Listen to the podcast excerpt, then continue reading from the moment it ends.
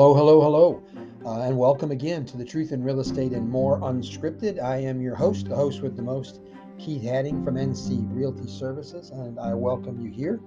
I also welcome your feedback, your input, your uh, suggestions, recommendations, comments, concerns, criticisms, critiques. I don't know how many words you can say for uh, jump right in. The, the water's fine. Uh, yeah, so here we are. Uh, everybody's asking the same question. It seems like everywhere. What's the market going to do? When's the crash? Are we in a bubble? Blah blah blah. Um, okay, so I'm going to give you my answers, and um, we can start an argument or two. but uh, let me tell you what I tell most people when we talk about the rapidly rising prices that we've experienced uh, in this past year, year and a half and um, uh, may surprise you, may not. You know, if you think it through. For starters, when the um, pandemic first broke out, most of the tract builders kind of froze in, tra- in their tracks. They said, "Hey, stop! Don't start anything new. Let's finish what's on the ground. Let's see what this pandemic's going to do to the market." Um, Okay, so you have to understand that a large percentage, I, I, don't know the number, I probably need to dig in, do a little bit of research because I do talk about this a lot, but you know, a large number of what is sold in our marketplace is new construction from tract builders, especially in the market that I'm in. We have a vacation area, yes, but we also have a, a rising senior community. So we have a lot of patio style homes and uh, a lot of, you know, uh, subdivisions designed for people, senior people, that kind of thing. So, um, I don't know. Let's throw a number out there. Let's say it was. Let's say it's 80% of the new market in our area, and all of a sudden they've stopped building because of the pandemic. Now that didn't happen. The pandemic actually, I felt like drove people to us here at the beach, especially when people get on on television and say it's safer at the beach, get in the water, stay outside in the sun, have fun, frolic, yeah, yeah, yeah. Um, you know, the sun's vitamin D, you're probably taking that through vitamins as well, along with some zinc maybe and some vitamin C, some quercetin. So the the the, the slowdown, the shutdown never happened. I, I, I, think I've told this story before, but I'll tell you, I was uh, trying to schedule an appraisal uh, on a home here locally when the pandemic first started. I called and the woman said, Can I do the appraisal without going in her house? She was really scared of the COVID and I don't blame her. But uh, I said, well, I guess I could do that if I could find some current pictures that would work, you know, to represent your house. I probably could do that without coming in.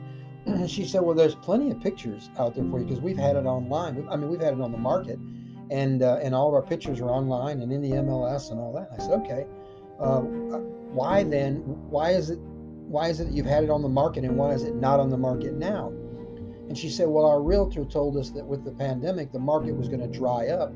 And so now was the time to refinance at a lower interest rate and take and take advantage of the rates.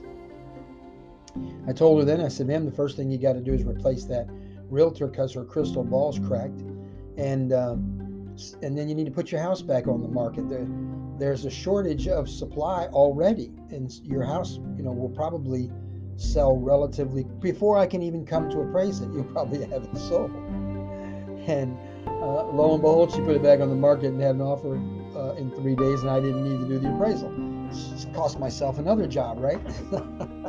um, but that's okay. I mean, you know, you, you want people to be successful in the real estate business with what they're doing. So, lesson learned, you know, that that. Uh, pulling pulling the largest percentage of home builders in our market area out of the market created a false shortage in the market. Think about how many how many thousands, hundreds of thousands of homes it takes being built every year just to handle the new volume of business that we need in this country. And, and I say that because we have more people entering into the marketplace, right? We talked about that on my generational podcast about how each generation is getting larger and larger. And although we started breaking generational names up by different groups, X, Y, Z, whatever, um, the, the fact of the matter is, if you continue to take that 10 or 15 year cycle and you did that throughout, history and you just kept doing it every whatever formula you're going to use. It doesn't matter if it's 10 years,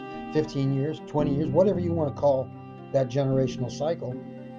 What's not fair is to take a, a 15 year cycle and compare it to a 10 or a 10 year cycle and compare it to a 5 because we're continuing to grow and expand and there are more Americans today than ever not to mention the influx of people coming to this country from other areas and other countries.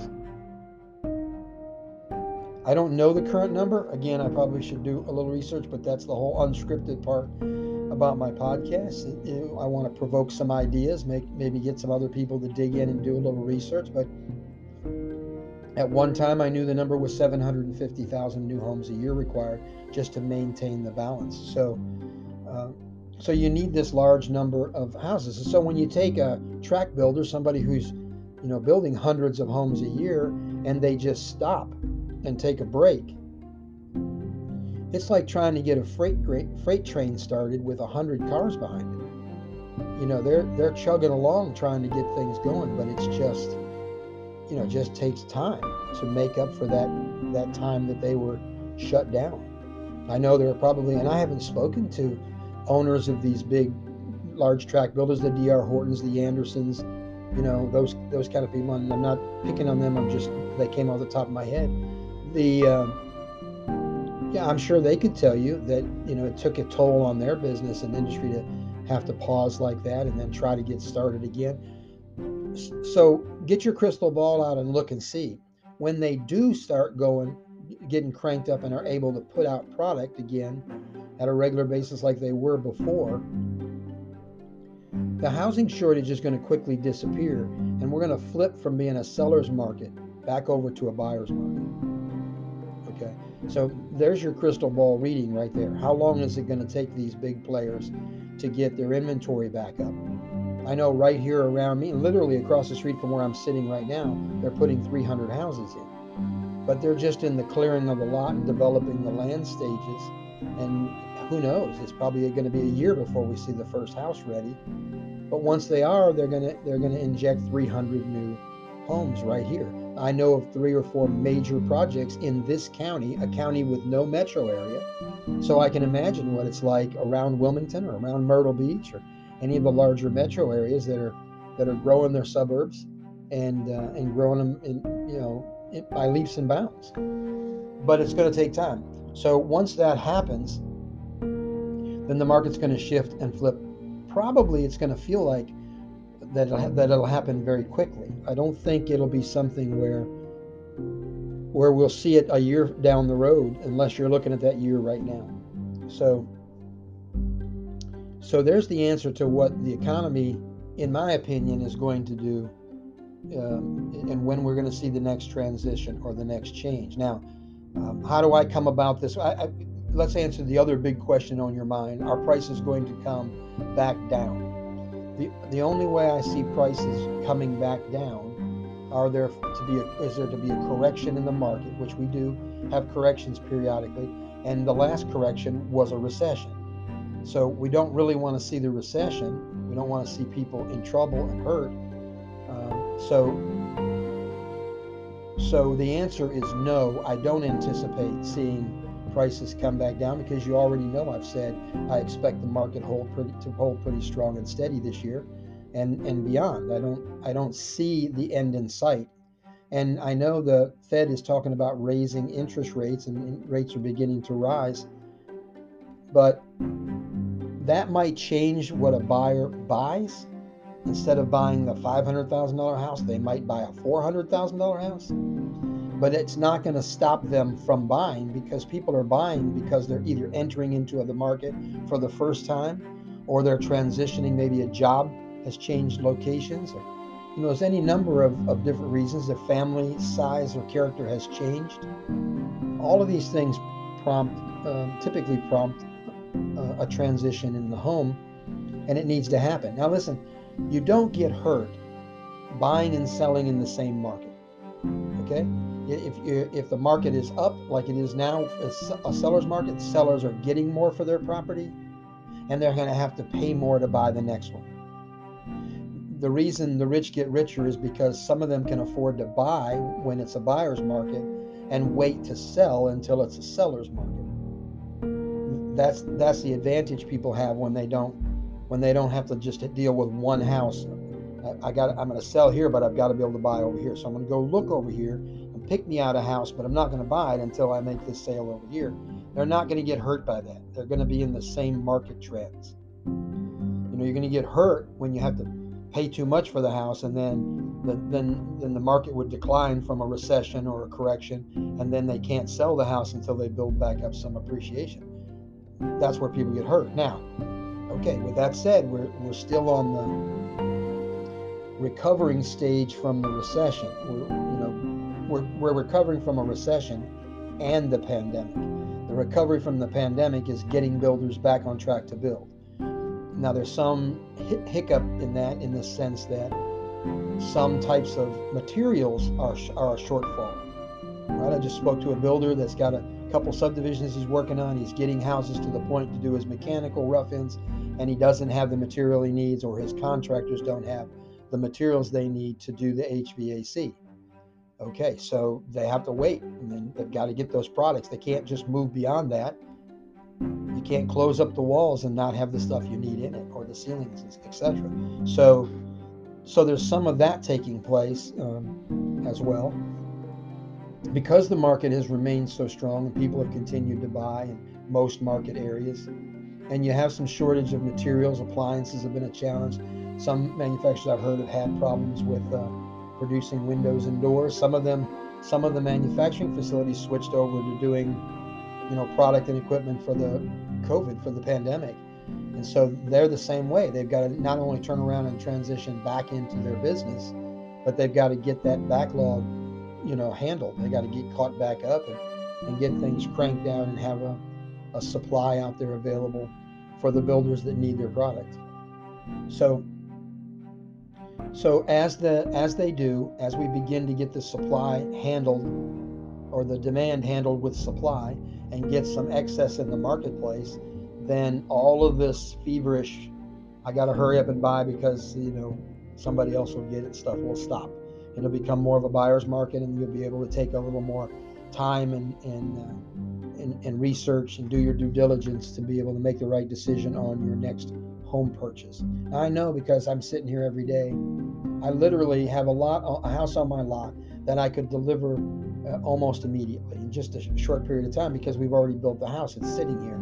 And uh, they changed colors and styles and features on the house at the, at the manufacturing facility after we had ordered this house. So when we received it, we just immediately put it on the market for sale and we'll order the more current model with the newer decors and that kind of thing to go on our display centers, we tend to try to keep them uh, for quite a good uh, four, five, six years sometimes. So um, if they stay current. So uh, as the supply catches back up uh, to the demand, then then the market will shift over, become a buyer's market again, and it'll be uh, more of what people are accustomed to and whether, more of what they know. So that's kind of the market. Um, hmm, did I miss something?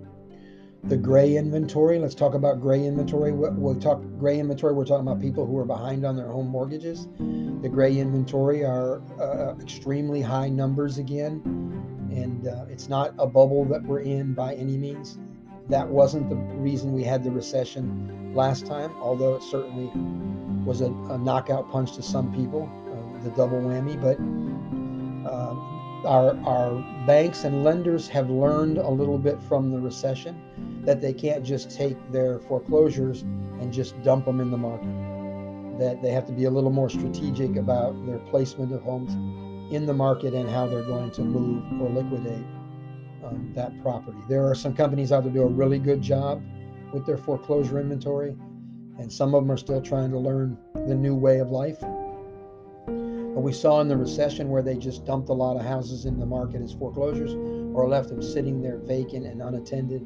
And they started to have an impact on the value numbers of the rest of the homes you know, when you go into a subdivision and there's 10 houses that are in there that are, foreclosures, A, they're part of the competitive uh, pricing structure, right? You've got to think, hey, I can buy a foreclosure and do a little bit of work on it and be, you know, thousands and thousands of dollars below what it'll take for me to buy the ready to move in house down here.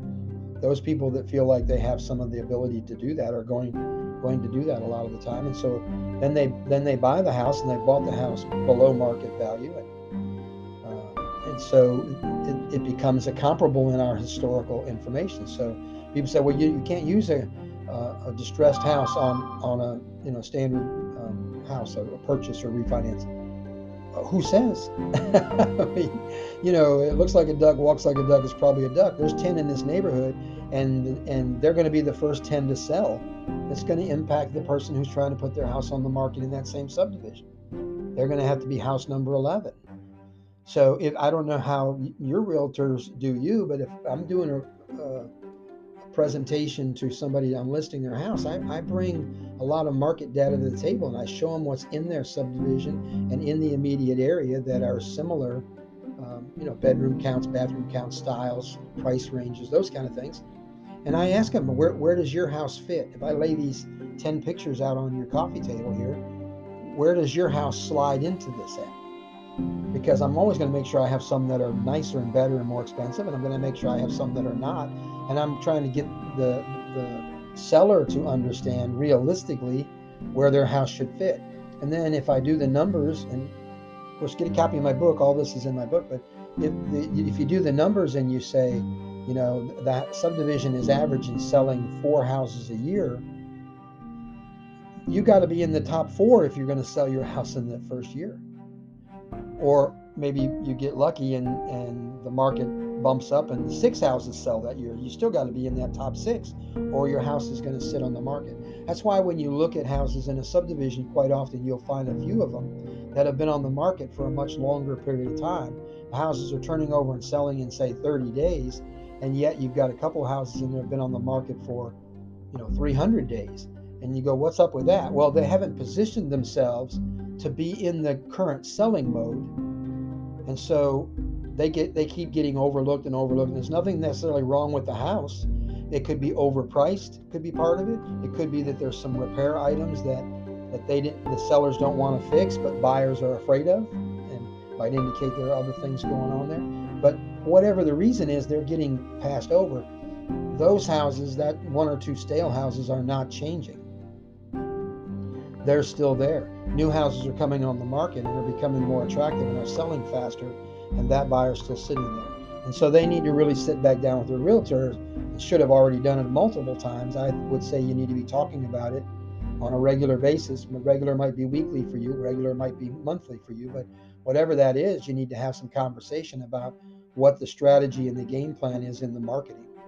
Know, I do appraisals, and quite often my team and I will put a comment in there when we're talking about um, forecasting the, the, sale or looking at exposure time, and and we certainly use the comment that it depends on the marketing as well. So it's not just a matter of price; it's oftentimes how was the house marketed in the first place. You oftentimes you'll see somebody who raises their price on a house and it sells.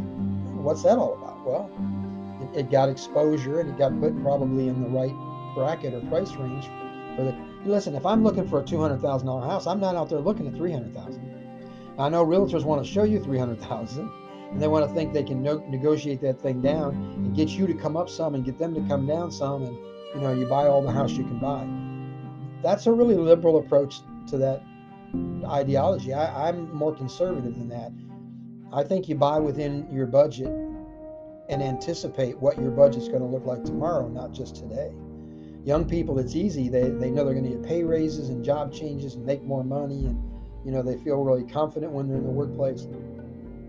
They could buy all the house they could afford today, and 10 years from now, they're going to look back and think their payment's too easy. But just the opposite could happen. Recession could come in, values could drop, they could lose a job. We saw that happen in the last recession, and a lot of people get to the situation where I've got to walk away from the house. I don't have any choice. My hands are tied in order for me to do what's best for my family and survive this in the end, I, have got to move on. And so that happens. And there is gray inventory out there. There's enough out there probably to keep our, our fix and flip people happy. Um, but the fix and flip market's changing a little bit too. There are other opportunities out there as well. You've got companies that'll just do a straight purchase. Uh, you know, a Redfin company, something like they're going to come in and just give you a cash offer and uh, and make it a very quick sale for people, and and so they're a big player in the market today. Of course, you have the big major real estate companies trying to uh, look at their crystal ball every day and help you figure out what what you need to do to uh, buy, sell, trade, or invest in real estate today. Again, if you if you have to do one house when when you buy and you sell, it's not going to hurt you. If you could afford to um, to hold off from buying when the market is in a frenzy like that, you can do that. But listen, I'm going to run over my time, but this is important in case I haven't said this before and you haven't heard this. If if we take the corrections and the recessions out of our market, we don't even have to go back very far. Let's just start in the year 2000 and start looking at average trending in the marketplace. And if you'll remember, right up to that, depending on where you're at in the country, 2005, 6, 7, 8, it really, it really was a wave across the country, not a light switch kind of event. And, but if no matter how where you're at, if you take that 2000 and you look at your your price margins and the rise and increase in, in property values and and cost to purchase, right up to the recession, we continued to rise, rise, rise, rise, and then all of a sudden, bang, we had a pretty big, sizable recession, and values went down, and things got a market adjustment. When we hit the bottom, and we turned around and started coming back up, we have not long, probably in the last six months, maybe three, have we passed the 2005 numbers. Okay, so if we had not had that recession or correction, we would have been considerably higher today than we actually are. So when when you say, are the numbers going to come back down? Well, only if we get a correction or recession. Otherwise, it always climbs. Listen, that's part of the program. It's part of the process that makes America so strong and great as it is.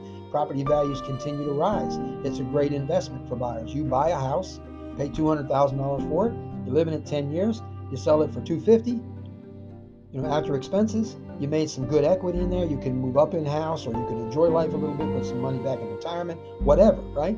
Let's look at the bigger picture. Your mortgage broker out there is packaging all these sales together. He's putting them on the market. It's being sold in there from Fannie Mae, Freddie Mac, Ginnie Mae, Ginnie Mac. They get them on the market. Okay. Then the market people that are buying are buying because their investments guaranteed. They have insurance on that package of, of loans. They're guaranteed. They can't lose money. That keeps investors wanting to come to the table to buy. So we have an unlimited supply of money in the marketplace to build houses with. Now, whether your bank will give it to you as a builder, that's another story. But but it's it, the, the money's there because they put this million dollar package, they sell it, they get their million dollars back, they do the next package. It's just a constant cycle buy, sell, buy, sell, buy, sell from the banks. They're not really buying and selling houses, they're buying and selling money, right? Buying and selling money. That's how they look at it. Take this package, take it in the market, we get a bunch of money. We get to slice off our piece of points or interest, however you want to call it, to slice off their piece to keep, but they still have that access to that million dollars to put the next six homes, ten homes, twelve homes, whatever together, depending on their price market. That's how the that's how the market works when the market goes the opposite way and values are declining, uh, packages are not doing as well. Insurance companies are having to pay, and if the whole wheel comes to a halt at times, slows down. That's really what our recession was all about, anyways. You, you, you know, the packages went bad, and the insurance companies went out, and and lo and behold, you're you're saying, okay, now who's going to buy? Who's going to buy if there's all this risk involved? it's one of the few places you can go and have little or no risk in, in an investment. But you know, you got to have deep pockets. You got to be the Bill Gates, the Warren Buffetts, the people like that to really capitalize on. That's how. That's why they make all the money they make. Give me a hundred million dollars. Watch what I turn it into. I'd buy into those same kind of you know low risk, high reward kind of investments, and it and it floats the boat. So that's the process. You want to buy low and sell high, and Again, you can't get hurt in the same market, so don't let it scare you off of going out and buying. You know, the bigger thing that should scare you is you're going to sit around and wait until you lose these great interest rates. That's a little bit scarier, you know, because the Fed controls the interest rates to help the government in a lot of different areas. And right now, they're all talking about it helping with the inflation problem that we're having. But um, you know, I've sold homes before when the interest rates were, you know, double digits in the in the high teens, and so um, again, people still have to buy houses. They still have to have some place to live, but maybe instead of buying that really big fancy house that they'd love to have as their dream home, they may have to start off with something a bit smaller. Shoot, I did. My wife and I moved into a single wide when we got married. and then we traded up and we got into a double wide. Then we then we built a modular. You know, I'm in I'm in a three-story executive townhome now. I mean, I'm winding down at my age, so. Um, you know, it's it's it was a it was a great run and a great experience in, in each step and each level. Uh, but that's the process. Uh, unfortunately, a lot of our young people today that I see coming in the door are looking to start off with mom and dad's house. They don't realize what mom and dad went through to get that house. And it doesn't really matter how many zeros are at the end of the number if your salary is commensurate with it. That's the that's the real challenge we have. I know you're getting into politics now, but but in our our salaries are not inflating at the same rate that the grocery store is inflation and buying homes and cars and paying for insurances and you know, business expenses and all that. So, you know, to me, that's what Make America Great is all about. Again, is making it where uh, both parties, the family, don't have to work just to make end, ends meet. Two parties working so that they can get ahead is great, but to just be able to survive and and and you know make ends meet, make just pay the bills and keep the lights on.